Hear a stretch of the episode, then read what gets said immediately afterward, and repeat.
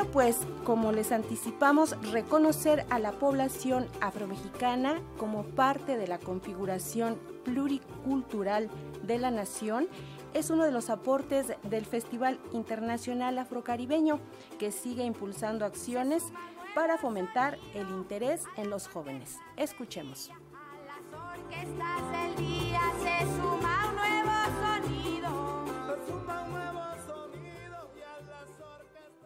Luego de tres días culminó la edición número 26 del Festival Internacional Afrocaribeño, un espacio de diálogo donde se han presentado líneas de investigación y expresiones que han abonado al reconocimiento del pueblo afromexicano. Uno de los logros del festival es que en Veracruz la población se autorreconoce como afromexicana, así lo señaló la directora del Instituto Veracruzano de la Cultura, Silvia Alejandre Prado. Yo creo que ya se reconoce, se autorreconoce la población como afromexicana, también eh, el censo de, 2020 ya hace esta pregunta, la cual también es un logro de las comunidades, acompañadas también de las instituciones. Hay una pregunta en el censo donde te preguntan directamente, ¿te consideras afromexicano?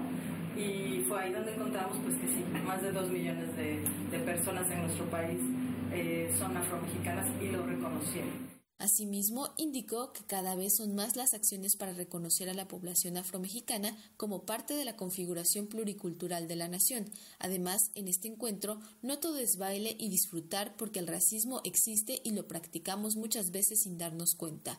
Por ello, este año se promovieron talleres de prácticas antirracistas. A pesar de que algunos recuerdan este festival como una fiesta que se extendía hasta 10 o 15 días con presentaciones artísticas de Colombia, Puerto Rico, Honduras o Cuba, a lo largo de 26 años el encuentro mantiene su ideal de celebrar, honrar nuestra identidad y reconocer la herencia afrocaribeña, lo cual despierta el interés en las nuevas generaciones para indagar sobre nuestros orígenes, como es el caso de María Belén Capirrosas, de 18 años. El hecho de conocer cultura, obviamente, principal, y luego el hecho de indagar no solo en lo que es cuestión de uno mismo, sino que conocer a quién probablemente pudo ser mi familia, quién probablemente pudo decirle a mi abuela o a mi mamá, haz esto así y así, porque así nos lo vienen diciendo nuestras raíces.